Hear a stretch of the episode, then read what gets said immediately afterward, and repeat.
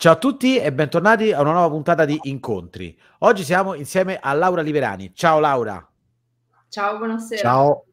Ciao. Allora, Laura è una fotografa eh, che è rappresentata dal, mm, eh, dal collettivo Prospect e mm, eh, ha, la sua attività da fotografa si svolge a metà, a metà tra eh, il Giappone e l'Italia e si occupa di progetti eh, diciamo a livello internazionale, progetti indipendenti e eh, il suo lavoro è stato pubblicato in uh, varie testate, ne cito solamente alcuni, The Guardian, Marie Clary, eh, Didi Repubblica, eh, Washington Post, il Japan Times, insomma non, non, li, non, li, elenco tutti, non elenco tutti né il, le, le pubblicazioni che ha fatto né i vari posti dove è esposto perché sono veramente tanti, perché oggi abbiamo invitato Laura per un progetto che ci fa, almeno io parlo sempre, uso il plurale, ma sono sicuro che vado, vado alla grande, così ci fa impazzire, ci interessa da morire ed è Sumo Girls.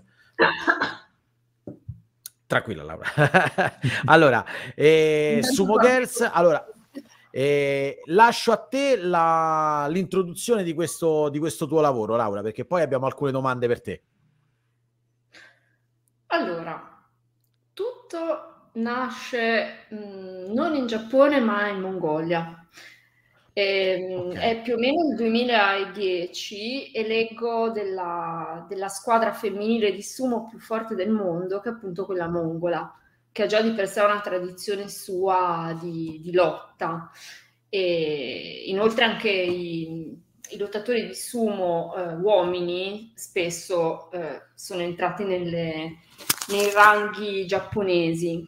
E quindi, insomma, il progetto eh, mongolo non è mai stato realizzato, però l'idea, la passione di incontrare queste ragazze, queste donne che eh, si mettono a praticare con passione uno sport che va contro gli stereotipi legati al genere e va contro anche l'idea di femminilità, è sempre stata un po' eh, è, è, insomma rimasta.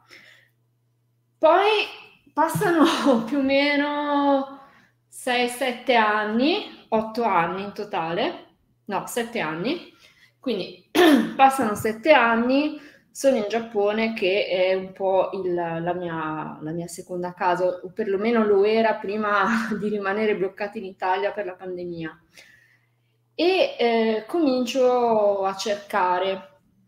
Cerco contatti, cerco scuole di sumo femminile, ehm, ma mh, mm, è un po' difficile in realtà perché il sumo femminile non, non è uno, una pratica ufficiale, eh, anzi, ufficialmente nel sumo professionale le donne non possono neanche entrare e toccare il ring in quanto impure, secondo appunto la tradizione giapponese. Il sumo ora non è tanto uno sport quanto proprio quasi una, una pratica sacra per, per, i giapponesi e eh, non è mai entrato a far parte delle discipline olimpiche proprio perché esclude le donne.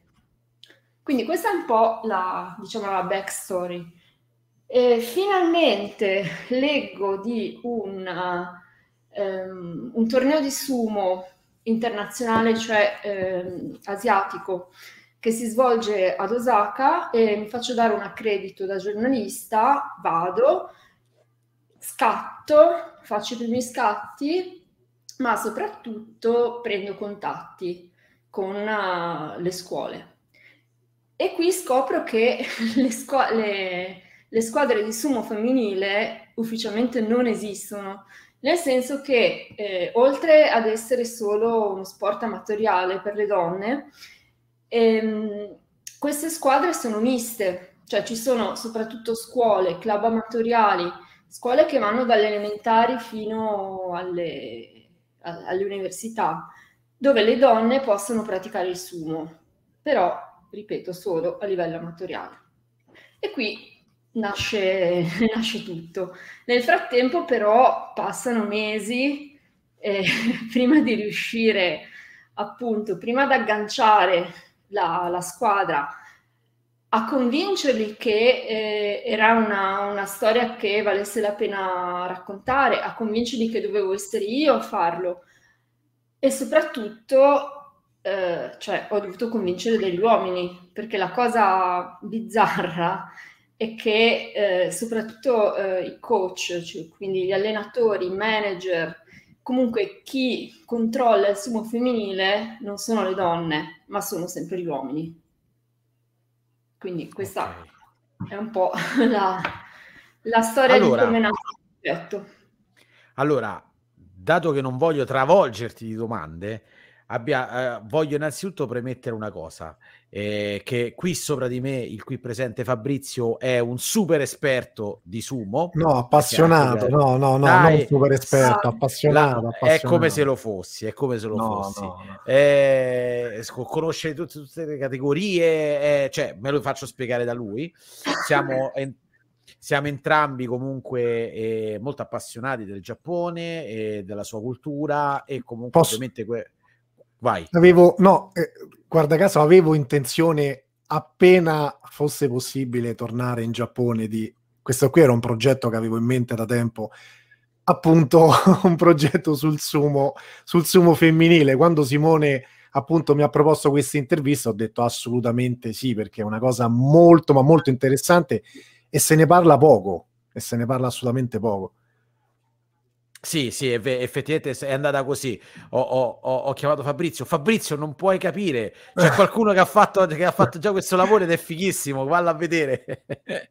Comunque, ecco, ehm, quindi eh, siamo molto legati a quel tipo di cultura e quindi non solo già ha catturato la nostra attenzione perché comunque eh, riscontra i nostri, i nostri, interessi o come si dice adesso entra nella nostra bolla, ma eh, anche per l'originalità con cui hai affrontato la, appunto il tema e la bravura con cui l'hai realizzato visivamente a livello fotografico. Ecco, cioè, la prima domanda effettiva che, che mi viene da fare è proprio tecnicamente, non solo da fotografa, che differenza c'è tra il sumo maschile e il suo femminile. Cioè, la prima cosa che mi viene in mente è che ovviamente è uno sport di contatto e almeno guardando quello, de, quello maschile, il contatto c'è anche a livello frontale, immagino che sia particolarmente doloroso. Hanno delle regole diverse, hai avuto difficoltà o hai notato de, de, qualcosa di diverso che magari si può raccontare di questo sport a livello femminile? Non voglio fare una divisione di genere, mm. eh, lo faccio proprio a livello tecnico. Ok, allora io no, non sono un'esperta di, di sumo, a contrario. no, ok. Non, cioè, dal punto di vista tecnico, ovviamente mi sono documentata un minimo per riuscire a capire che cosa stessero facendo, chiaramente. Ehm, vabbè, la, la differenza che salta subito agli occhi è quella che l'abbigliamento è diverso perché gli uomini indossano solo il mawashi, che è questa fascia mh, in origine bianca, che poi in realtà non viene mai lavata, quindi prende qualsiasi tipo di colorazione oltre che al, al bianco.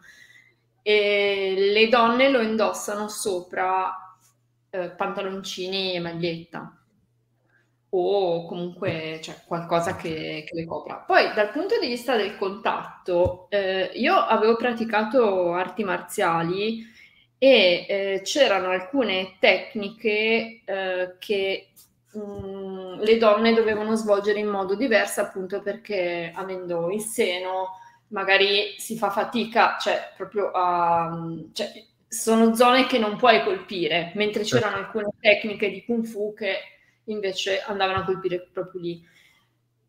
Uh, è possibile che ci siano tecnicamente delle, delle differenze, io non ne sono mh, okay. a conoscenza proprio nel, nel, dettaglio, però ho visto che eh, si allenavano moltissimo tra di loro, cioè maschi e femmine, ehm, maschi e maschi, femmine e femmine, quindi mh, c'era proprio un gioco di, di squadra e mm, vabbè, al di là della, della, tecnica, quello che ho apprezzato molto è che i, i maschi fossero molto, cioè molto, eh, supportavano moltissimo le, le loro compagne. e mh, tanto che durante questi, questi tornei che, dove li ho conosciuti, eh, loro facevano, erano lì in qualità di tifosi, anche se non, non gareggiavano. E, e inve- invece, le, quindi comunque c'è una, una, una certa apertura, a, almeno da, da, tra i più giovani, per, per, per, la parte femminile, oppure diciamo sono mosche bianche, ancora si deve far strada questa cosa? Perché insomma. Allora, ancora diciamo che chi si interessa eh, di sumo in questi ambienti, quindi club universitari, club amatoriali, eccetera, viene a conoscenza dell'esistenza del sumo femminile. Però la reazione generale che eh, avevo quando stavo lavorando a questa storia era ah ma come? Il sumo femminile ma non, è, non esiste anche tra giapponesi e anche tra giovani quindi c'è ancora molta strada da fare però è vero che negli ultimi anni ehm, l'associazione di sumo femminile nazionale giapponese eh, sta spingendo molto, eh, anzi speravano che il sumo fosse incluso nelle discipline olimpiche proprio insomma nell'ultima edizione. Questo non è avvenuto però c'è sempre più sforzo per, per far sì che le donne vengano accettate nel sumo anche se, ripeto, sono, ci sono ancora troppi uomini che controllano la situazione. Però cominciano a vedersi anche allenatrici donne, ehm, ho visto anche ragazzine delle, delle medie ehm, partecipare mm. al club, quindi insomma mi auguro che le cose si stiano un po' muovendo. Ok, e da, da, tua esperienza proprio quindi da fotografa sul campo, no? E, ehm, come si sono sentite quando eh, sei andata tu o magari anche altre persone a fotografare? Nel senso, si sono sentite come un qualcosa di strano e quindi eh, ci vengono a fotografare oppure erano distaccate, quindi non gliene importava niente, o magari al contrario erano quasi magari onorate del fatto che gli si dava visibilità. Cioè, c'è, c'è, penso che ci possa essere sempre questo, questo tipo di reazione, magari da persona a persona. Hai notato qualcuno che, qualche ragazza che magari non si sentiva a suo agio perché magari, passami il termine, fotografata tipo come se fosse un fenomeno particolare? No, la, la, questione era proprio questa, evitare di eh, trattare questo, questo, tipo di, di, soggetto come se fosse proprio un, un fenomeno, un, una cosa bizzarra. Certo. E il rischio era questo, però essendo anch'io donna, comunque, mm. cioè, già... Mh, mm, insomma, una parte del lavoro era, era, era, fatto. Se fosse stato un uomo a fotografare sarebbe stato diverso. E, ehm, allora, io mh, mm, per mh, mm, arrangiare, per insomma, coordinare questa, questi, questa sessione di ripresa, perché io alla fine sono stata due giorni a fotografare il torneo e lì soprattutto mh, mm, ho preso contatti. Stiamo vedendo infatti una foto che ho, che ho scattato di, di, due lottatrici durante il torneo. Poi ho scritto a diversi club, ho fatto una riunione, non avevo neanche l'interprete, quindi insomma è stato anche abbastanza faticoso. Ehm, ho avuto tantissimi rifiuti fino a quando finalmente questa, eh, questa piccola università di una zona rurale eh, di Gifu, che eh, è più o meno al centro del, dell'Onshu, e, ehm, mi dicono ok, siamo interessati. E così scopro che eh, è la, la, la, squadra di sumo, cioè la squadra che include eh, membri femminili più eh, grande del Giappone, insomma la squadra di sumo con più membri femminili. E cioè, e uno pensa che... che... sono tantissimi, invece sono... Oddio, non mi ricordo. Nove, hai scritto, hai scritto no, sono, nove. sono... Erano nove, infatti. E, ehm, ecco, sul farsi fotografare, quindi io ho coordinato questa cosa con uh, il, l'allenatore e con il manager. Quindi le ragazze come dire, non so cosa avessero pensato all'inizio. E tra di loro, vabbè, comunque tutte hanno accettato di farsi fotografare. E, um, c'era chi magari era un po' più timida, ah, però certo. insomma, um, cioè, il mio modo di, di, lavorare a questo tipo di progetto è questo. E, um, sono stata lì tre giorni, che insomma è anche abbastanza tempo per, per fare una serie di ritratti. Ho fatto per eh, due giorni di riprese durante gli allenamenti, diciamo libere, e poi ho fatto eh, proprio una, una, sessione fatta, organizzata nel, nel posto dove si allenano, nel, nel dojo, e, e, quello era proprio stage. Era, sono arrivata lì con le, le mie luci da studio, quindi erano ritratti posati. E io spesso lavoro in questo modo, facendo un mix di, di ritratti in posa con le luci da studio e invece riprese un po' più libere, un po' più reportagistiche. E, ehm, quindi, insomma, il fatto di mettersi in posa con le luci da studio, c'era tutto una cioè, questo provoca una certa gravitas nelle, nei, nei soggetti di solito. Quindi magari qualcuna era un po' più timida all'inizio, poi invece sono state felicissime di, di, di essere state fotografate. Non solo, poi i maschi sono diventati un po' gelosi del fatto che avessero tutte le attenzioni e ah, mi hanno fatto un po' di fotobombing eh, durante, durante, gli allenamenti. Um, poi hanno voluto la foto in cui c'erano tutti anche loro. E infatti una delle foto poi è finita anche nella, nella selezione finale, che è molto...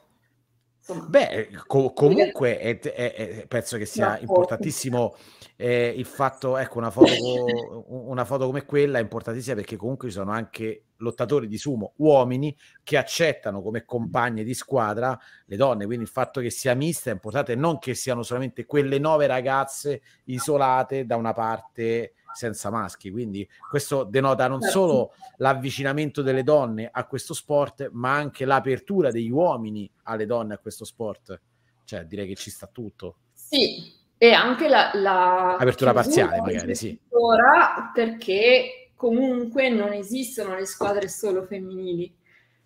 Ah. Esistono solo quelle miste comunque.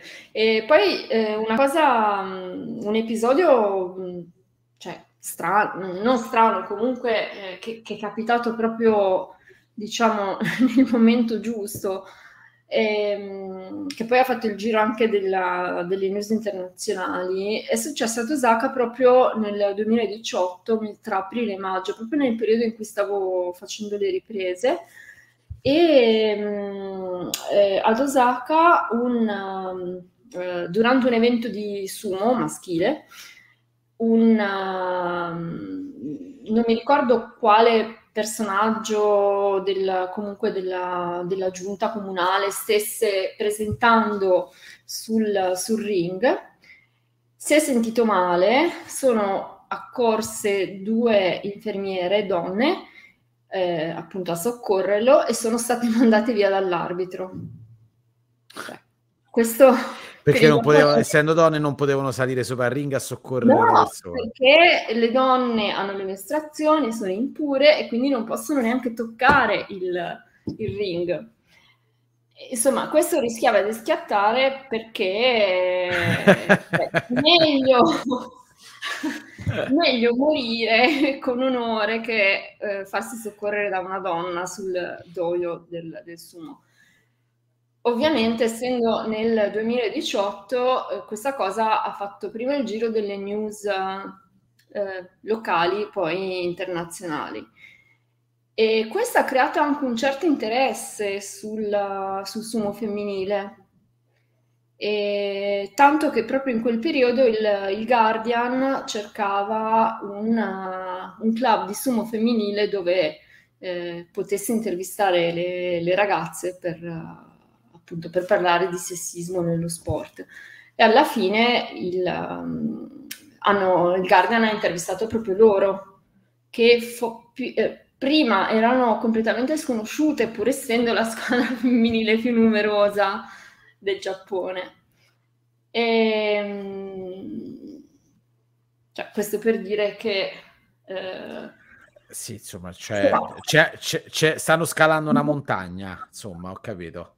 Sì, non so quanto... Eh, non era una cosa preventivata e non so quanto eh, tutta l'università fosse contenta di, av- di avere questa attenzione non mm. eh, inaspettata, però insomma...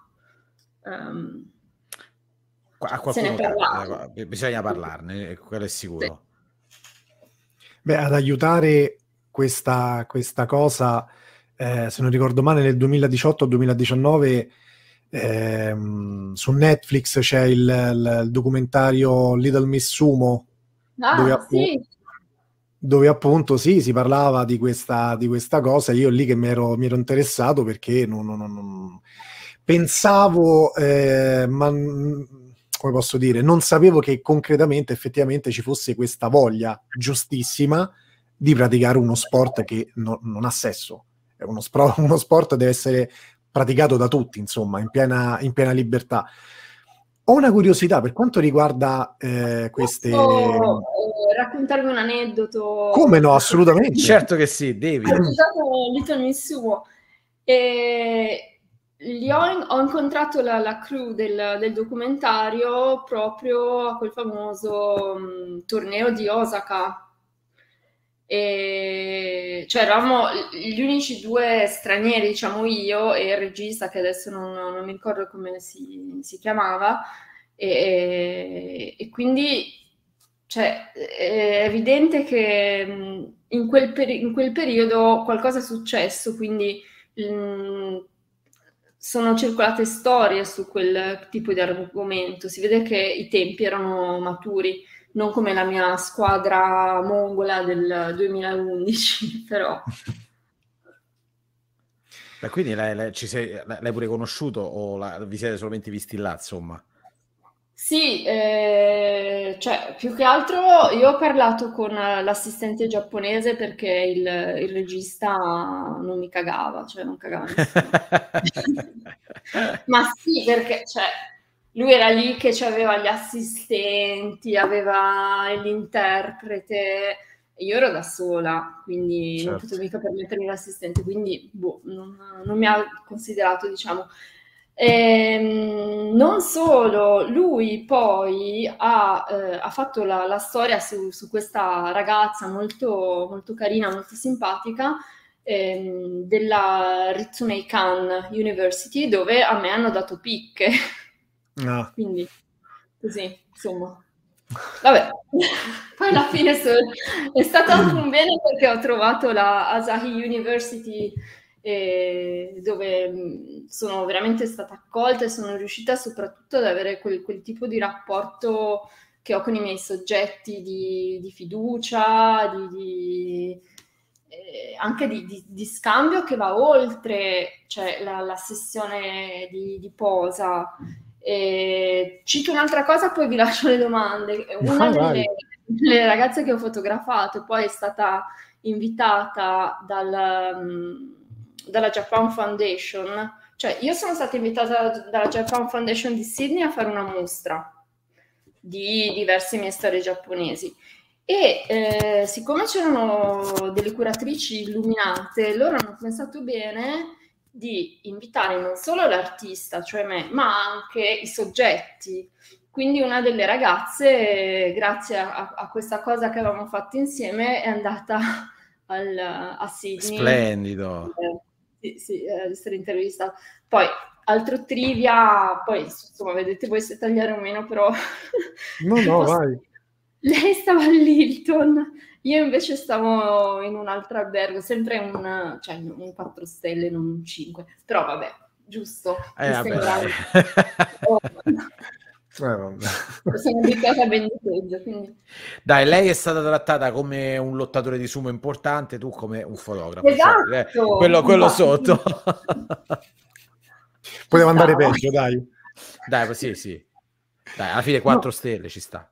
Beh, ci sta, sì, ci sta. va bene, 4 stelle, sì, sì, sì. No, ti volevo chiedere, conoscendo il, come funziona un pochettino l'ambiente maschile del sumo, quindi eh, una palestra che praticamente ospita, a parte il maestro, eh, vari ragazzi di varie categorie.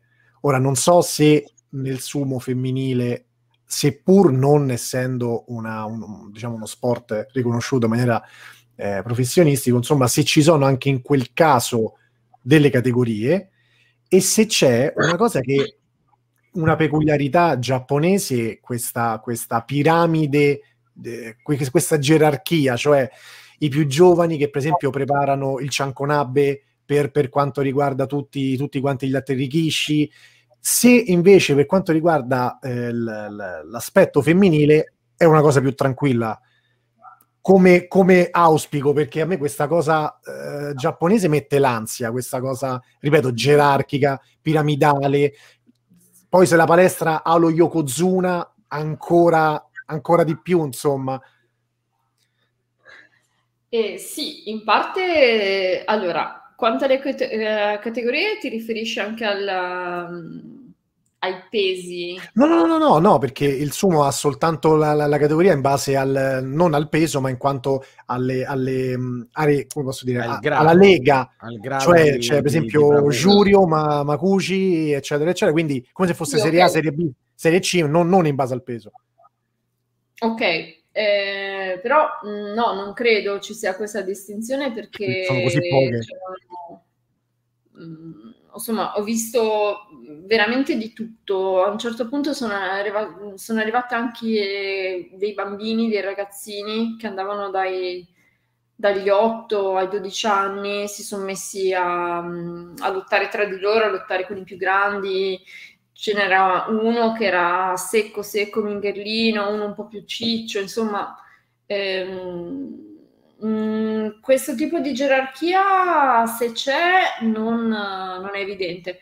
Ci sono probabilmente delle gerarchie mh, mm, quando ci sono le gare. Cioè, ti parlavo del peso prima perché una delle... Mh, mm, eh, delle cose che si fanno, che ho visto durante, a cui ho assistito durante il torneo femminile è appunto la pesatura delle atlete. Quindi il giorno prima queste vengono pesate in modo da riuscire a, eh, ad abbinarle a, ad altre giocatrici, ad altre... Ah, eh, vedi, non lo sapevo, perché quello maschile, non, per esempio, capita un famoso Rikishi che eh. pesa 95 kg, Heno se non ricordo male, che per esempio combatte con eh, chi pesa 190 kg. Ci sono quasi 100 kg di differenza. Ah, quindi, per sì, que- sì. quindi, per quello che vedi, non sapevo che invece nel, nel sumo femminile magari c'è questa cosa, insomma, questo tipo, tipo la box, tendere ad abbinare eh, oddio, eh, in base al peso, ok. Eh, ti dico che c'era proprio questa, questa cosa, la, la pesatura, e, e, quindi le ragazze venivano divise per categorie in modo certo. che non ci fossero grosse differenze, diciamo, di stazza. Poi non so se questa è una cosa che riguarda solo il sumo femminile oppure in generale il sumo amatoriale. Mm, ok. Eh, ok non, non, te lo so dire, sei, sei, troppo tecnico per me, sei troppo... no. Nessuno mi fa delle domande che, a cui non riesco a rispondere. No, no, beh, no, in parte, in parte hai risposto tranquillamente in maniera esaustiva perché per esempio in quello, in quello maschile c'è soltanto come statistica, cioè eh, il Rikishi A eh, pesa tot, Rikishi B pesa tot, e, ma, ma, non influisce sul combattimento perché ti ripeto okay. ci sono casi in cui corrono anche quasi 100 kg di differenza tra un lottatore ed un altro insomma quindi no no hai risposto e quanto invece a questa pratica del preparare il tè o il cianconabe, no, il cianconabe non me l'ha preparato nessuno. Ehm, vabbè, poi comunque loro non stanno in una stable, cioè non... Ok, ah, ok. Sono studenti e studentesse universitarie e quindi eh, cioè uno l'ho beccato al, al, al, sushi rotante che era un cameriere, uno dei, dei ragazzi ad esempio, cioè mm. un paesino molto piccolo in mezzo al nulla dove c'è un sushi rotante, un, un, un mega donkey, supermercato dove si trova di tutto e, e poco altro. Quindi, ehm, però sì, c'è, c'è, questa ovviamente, tutte le, le, le pratiche della quasi venerazione dell'allenatore, de, de, dei notabili, eh, questa viene praticata. La cosa che mi sembra di ricordare però che non ci fosse eh, una netta divisione tra uomini e donne, perché di solito, cioè, negli ambienti eh, giapponesi, se c'è una donna è lei che preparerà il tè per gli ospiti, al di là del, del rango, no? Poi sì, quando sì. mi è capitato magari o di avere un assistente uomo oppure di lavorare con un uomo, eh, io ero sempre, ero io l'assistente, non si rivolgevano a me, anche se ero più anziana magari. Vabbè, comunque. Eh, al di là di questo invece eh, ho visto le, le, pratiche che normalmente vengono fatte nel, nel dojo, ossia per esempio spazzare, eh, il ring alla fine della, di ogni sessione e quello lo facevano uomini e donne insieme. Ah. Eh, sì. Vedi? In, non pensavo che sì, sì. il Giappone è ancora un po' senza offesa, ancora un po' arretrato sotto questo punto di vista. Eh? Eh, molto. Diciamo. Eh, no, no, ok, per edulcorare insomma un pochettino. Ok, ok. Senti, okay. senti Laura, invece mh, ti faccio una domanda che sinceramente è la prima cosa che mi sono chiesto io quando, una delle prime cose che mi sono chiesto io quando ho visto il tuo lavoro. Quali sono state le difficoltà che non ti aspettavi o che comunque anche che ti aspettavi ma che effettivamente hai riscontrato nell'eseguire questo lavoro? Perché, cioè, eh, io in maniera completamente impreparata non saprei cosa aspettarmi e dico ci sarà sicuramente qualche cosa, qualche non dico mancanza di rispetto, magari fotograficamente non credo di riuscire a rendere giustizia, cioè, mi prenderebbero mille ansie perché comunque effettivamente è, è una storia importante e dare valore a questa cosa qua è, è fondamentale. Hai trovato delle difficoltà nel realizzare questo lavoro? Fotograficamente parlando, intendo, eh? Eh, beh, come in tutti i lavori che, che, faccio, ma penso di non essere l'unica, ci sono eh, dieci scatti che ci soddisfano e, altri mille che ci siamo persi perché sentiamo che ce li siamo persi perché non eravamo lì o che avremmo potuto fare meglio. Eh, cioè, io ce l'ho spesso quest'ansia. E poi, vabbè però no, al, al dire, diciamo che ci sono stati lavori più pesanti da questo punto di vista. Mm, la cosa più difficile è stata avere accesso al, mm-hmm. a questo luogo, convincere le persone di, fotogra- di, eh, cioè di farmi fotografare, ma una volta che ho trovato la Asahi University, poi sono riuscita veramente a fare quello che avevo in mente, ossia stare lì, piazzarmi lì per due o tre giorni, alla fine sì, sono stati tre, eh, fare le foto liberamente quando volevo e anche organizzare proprio una sessione di ripresa con uh, le attrezzature di, dello studio fotografico, quindi trasformare il, il, luogo dell'allenamento in un set, perché volevo che i ritratti fossero sul, sul ring, proprio per...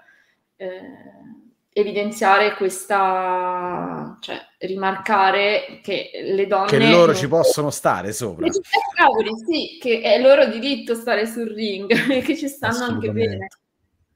E poi ho fatto mh, in sostanza due, tre tipi di ritratti pesati, quelli in cui mh, facevo proprio un, un ritratto formale in posa e facevo anche ritratti in cui le ragazze mi dimostravano le loro tecniche preferite. E poi eh, ho fatto anche altri scatti di gruppo e cioè, altre situazioni che insomma Ecco, per esempio, questo era improvvisato. Poi ho dovuto, ecco, si parlava prima di, di sbagli, eccetera. Cioè, io di solito non, non, taglio mai però lì c'era proprio la, la, il pezzo dello stativo che si vedeva, l'ho dovuto tagliare. Però alla fine Beh, eh, allora, allora eh, mi, mi, aggancio all'inizio di que- della tua risposta. C'è stato uno, qualche scatto, qualche situazione, detto, mannaggia, quella forse avevo, ci sarebbe scappata una bella foto, qualche scatto che non sei riuscita a catturare per X motivi? Che ti è rimasto eh, così? Eh, sì, però li ho, li ho dimenticati. Eh, Giustamente. Eh, per fortuna, una volta fatto l'editing, quando passa un po' di tempo me li dimentico. Cioè, quello okay, che no, non, ti, non, ti, rimangono i rimorsi, dai. No, mi è, solo, mi è rimasto un solo rimorso grosso, ma non su questo progetto, su un, uh, un lavoro che ho fatto in pellicola sugli Ainu. Due rimorsi grossi. Uno è che ho fatto uno scatto che mentre scattavo pensavo che figata, questo viene benissimo e c'erano dei corvi che sono animali sacri per, per, la popolazione Ainu che si posavano su un albero, era proprio cioè, un, uno scatto che mentre scattavo dicevo ah che bello, e, però non avevo caricato la pellicola, quindi quello uno. Eh, e l'altro ho, fotografato l'orso in, una, in uno zoo, altro animale sacro per per gli Ainu e quello sì, avevo eh, caricato la pellicola, però avevo caricato una Kodak scaduta da dieci anni che mi è tutta sgranata. Vabbè, comunque, quelli sì che, che, ogni volta che rivedo le foto o che non rivedo la foto dei corvi, quelle sono rimaste. Per fortuna, per, cioè, per, per questo progetto gli scatti mancati me li sono dimenticati, sono mancati per sempre. Basta. Dai, alla no. fine se sono so, so, solamente due, due scatti, di, diciamo che è andata di lusso, dai, fino adesso. Basta. Oddio, sì. E speriamo che restano due. esatto. Curiosità, pensi eh, che questo possa essere un progetto da integrare in futuro con altre foto, con altre situazioni, oppure lo vedi concluso così? Allora, eh, quando sono stata invitata a fare la mostra a Sydney, mi hanno proprio chiesto di mettere assieme tutti i miei ritratti, le mie serie di ritratti, eh, tra cui anche le rottatrici di sumo. E mentre preparavo il materiale per questa mostra mi sono accorta che alla fine tutti questi reportage che ho fatto, dove ci sono anche ritratti in posa, sono alla fine tutti capitoli della stessa storia. E quindi mh, mm, ho raccontato sempre mh, mm, gruppi di persone che si, uh, si mettono assieme per uh, un motivo e che di solito sono ai margini o comunque um, contro st- vanno contro gli stereotipi legati all'età, legati al genere, eccetera. Quindi diciamo che questo eh, retrospettivamente lo considero un capitolo di questa serie di, di, ritratti del Giappone contemporaneo, tra cui ci sono appunto le, le Sumo Girls, poi ci sono le, le Japan Pompon, che sono le, le cheerleaders anziane, e poi ci sono gli Zentai, che sono questa comunità di appassionati di spandex. Quella in realtà era stata una, una commissione, però cioè, alla fine Mm, ho trovato che fosse perfettamente in linea con, uh, con il mio lavoro. E, um, I Tobi Shokunin, ossia i, uh, i muratori, che um, sono una, una sorta di, di samurai in Giappone. Quindi no, non penso che continuerò, però quando riuscirò a tornare in Giappone è probabile che ci saranno altri capitoli, mm, anche se in realtà considero eh, tutta quest- questa, questa, serie di, di, lavori che vanno più o meno dal 2000, se escludiamo quello degli Ainu che è iniziato prima, dal 2014 al 2018 sì, cioè lo considero concluso. Tu, allora, eh, permettimi di interromperti perché eh, segnaliamo che in descrizione metteremo il tuo sito dove ci sono tutti questi progetti che hai, che hai elencato, perché me li ricordo, l'ho okay. visti tutti là. sì. Ma eh, allora, guarda, a me, mh, mhmm, al di là del, uh, del, chiaro valore fotografico, che a me piace, cioè sono foto che mi, mi, fanno impazzire, mi piacciono tantissimo. Il tuo lavoro mi ha ricordato subito molto un lavoro di un'altra fotografa che abbiamo conosciuto, eh, Nausicaa Giulia Bianchi, che ha fatto eh, Le donne ordinate prete, proprio prete, no, no uomo.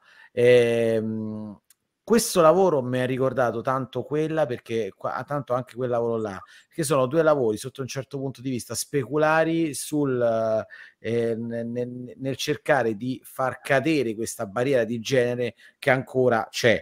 Secondo te secondo te in futuro ci sono ah, ci, ci, possono essere altre frontiere che magari io da uomo non riesco a vedere ma non perché mm, non, non perché non, non, non, riconosca la parità di genere, ma ci sono altre barriere così eh, enormi, come per esempio questa del sumo, quella di Predi, insomma, che si possono esplorare anche fotograficamente. Ne hai in mente qualcuna? C'è qualcosa che ti ha colpito che magari porta in, que- in quella direzione? Perché ribadisco, non perché non sia a favore della, della, parità di genere, ma magari come uomo a volte magari eh, non riesco a notare alcune cose che invece sono banali.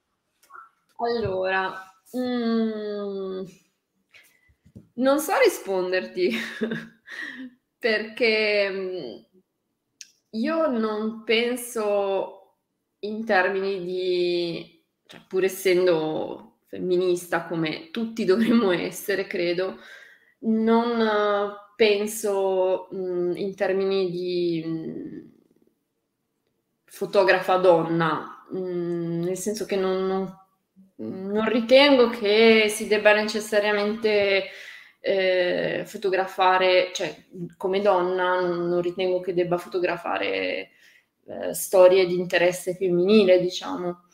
Ehm, tutte le mie storie comunque hanno appunto a che fare con la, lo stereotipo, vanno contro gli stereotipi, dicevo, o di genere o eh, per esempio anche quelli legati all'età, le Japan Pom Pom non sono certo femministe, ehm, però mh, mm, anzi nel, nel, ricalcare questo, questo stereo, stereotipo femminile, però combattono gli stereotipi legati all'età.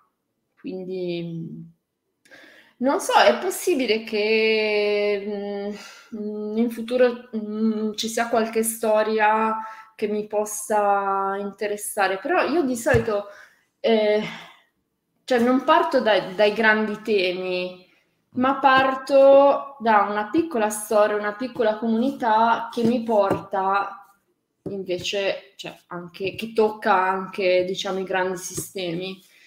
Però mh, mm, il modo in cui io lavoro di solito eh, appunto cioè, parto da una, una, piccola storia, una storia piccola, una, cioè può essere qualsiasi spunto. Diciamo che l'interesse del, del sumo femminile è nato proprio da, da, questo trafiletto che avevo letto delle, um, delle lottatrici della Mongolia, mi immaginavo questo luogo con queste ragazze in mezzo a una, a una landa desolata e con questi colori polverosi, quasi fosse un'immagine cinematografica.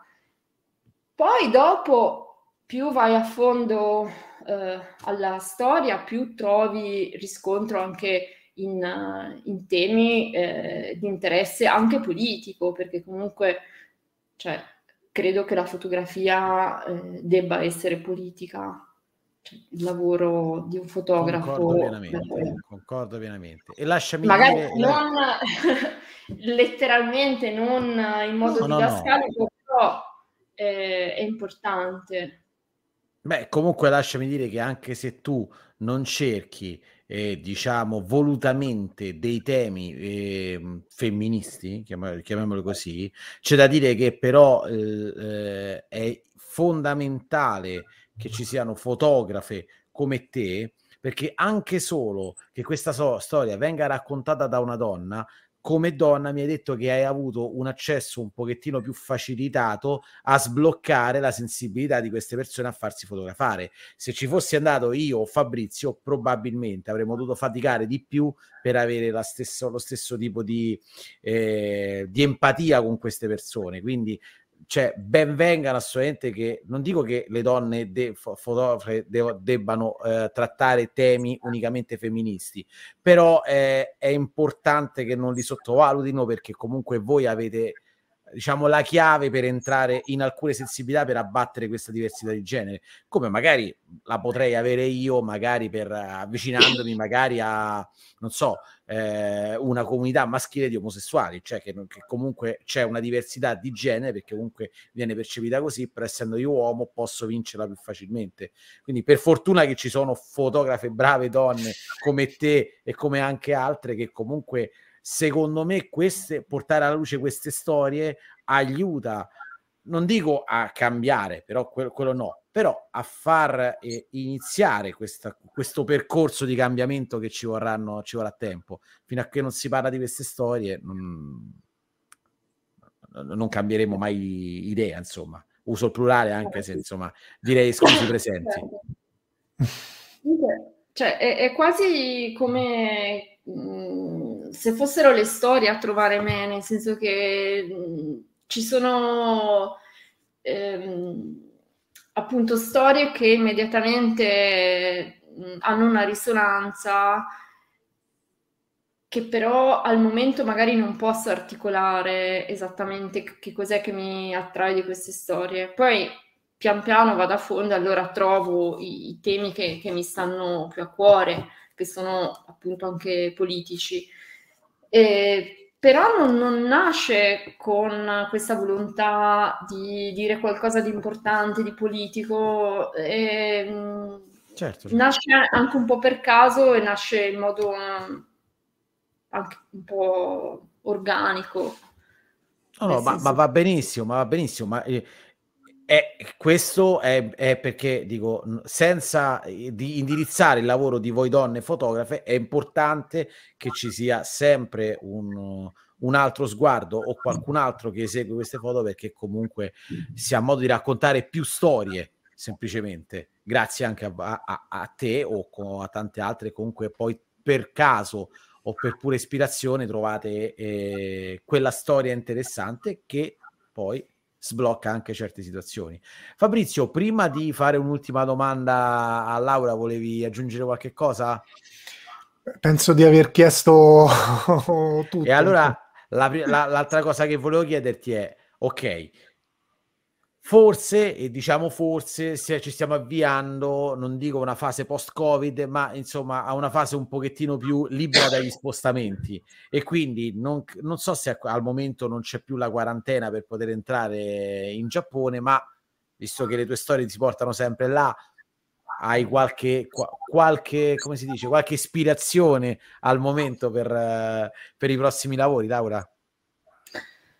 Allora, la quarantena, ahimè, c'è ancora, se no sarei già tornata. Sono dieci giorni a spese ah. tue con un numero imprecisato di tamponi. Vabbè, è ancora troppo difficile a meno che non si abbia una, cioè uno sponsor eh, oppure una residenza permanente.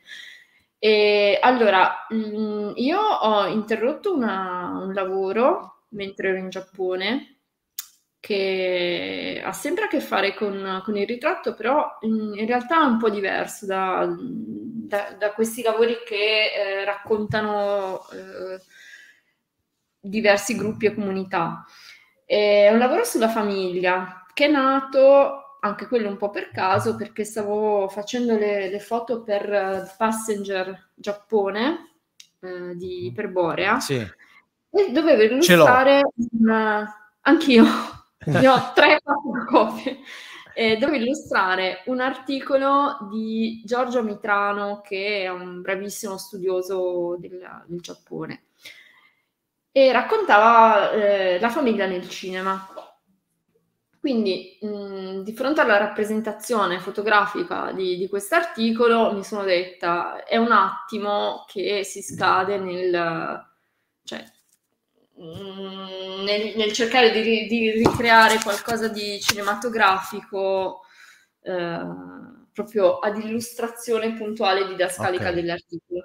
Allora l'idea era quella di, eh, ho sfruttato un po' la mia ossessione sul, sullo studio fotografico vernacolare, quello, insomma, i ritratti di famiglia che si fanno in studio, che in Giappone ha ancora una tradizione molto forte, e allora ho pensato di fare dei ritratti partecipativi con, de, mm. con diverse famiglie. Eh, partecipativi nel senso che il set non veniva fatto in uno studio che io non ho, ma mm, portavo il mio studio portatile nelle loro case insieme e improvvisavamo un set. Quindi fotografavo quello, cioè facevo questi ritratti, in più eh, mi permettevo di fotografare il loro album di famiglia, quindi includevo anche archivi privati.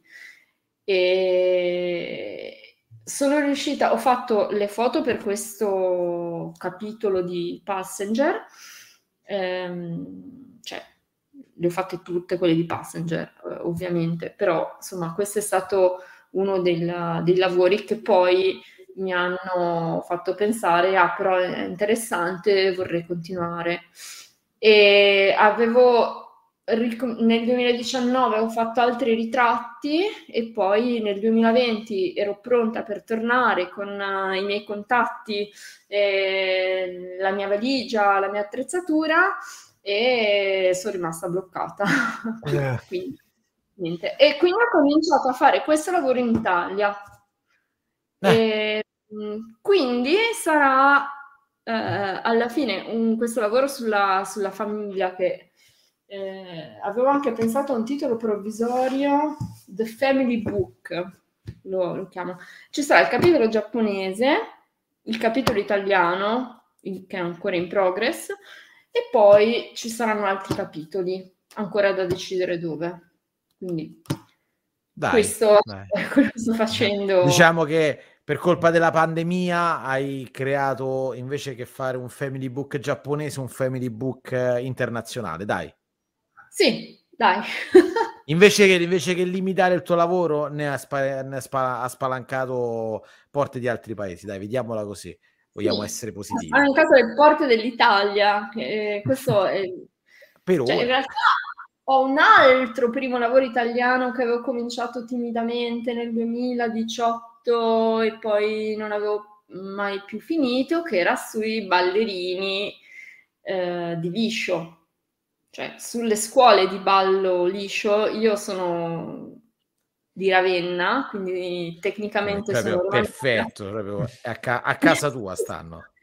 e quindi sono, eh, eh, sono tornata proprio alle, alle origini e ho cominciato, ho fatto una serie di, di, di ritratti, eh, poi ogni tanto torno, sto fotografando questa scuola che si chiama Mille Luci di, di Alfonsine. Nel frattempo il, il, liscio sta diventando abbastanza popolare, ha fatto anche un'incursione a, a Sanremo eh, nell'ultima edizione, quindi insomma mh, mm, meglio un po' affrettarmi prima che diventi una cosa troppo mainstream.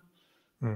Dai, allora ti auguriamo eh, di portare a termine tutti i lavori che hai, da, soprattutto quelli all'estero, ma solamente perché così ci auguriamo che tutti quanti possiamo viaggiare, ok? E ti auguriamo il meglio per tutti i tuoi prossimi lavori e metteremo link in descrizione sia del, della tua pagina su pro, dedicata sull'agenzia Prospect che del tuo sito internet. Ti possiamo trovare anche sui social, immagino, giusto? Diciamo Facebook, Instagram. Instagram. Ok, e allora andiamo di Instagram, metteremo anche il link su Instagram. Laura, Instagram. ti ringraziamo Ok, ti ringraziamo tantissimo eh, per la partecipazione Grazie. e sicuramente ci sentiremo per commentare il tuo prossimo lavoro. Grazie Perfetto. mille. Ciao Laura, ciao. Ciao. ciao.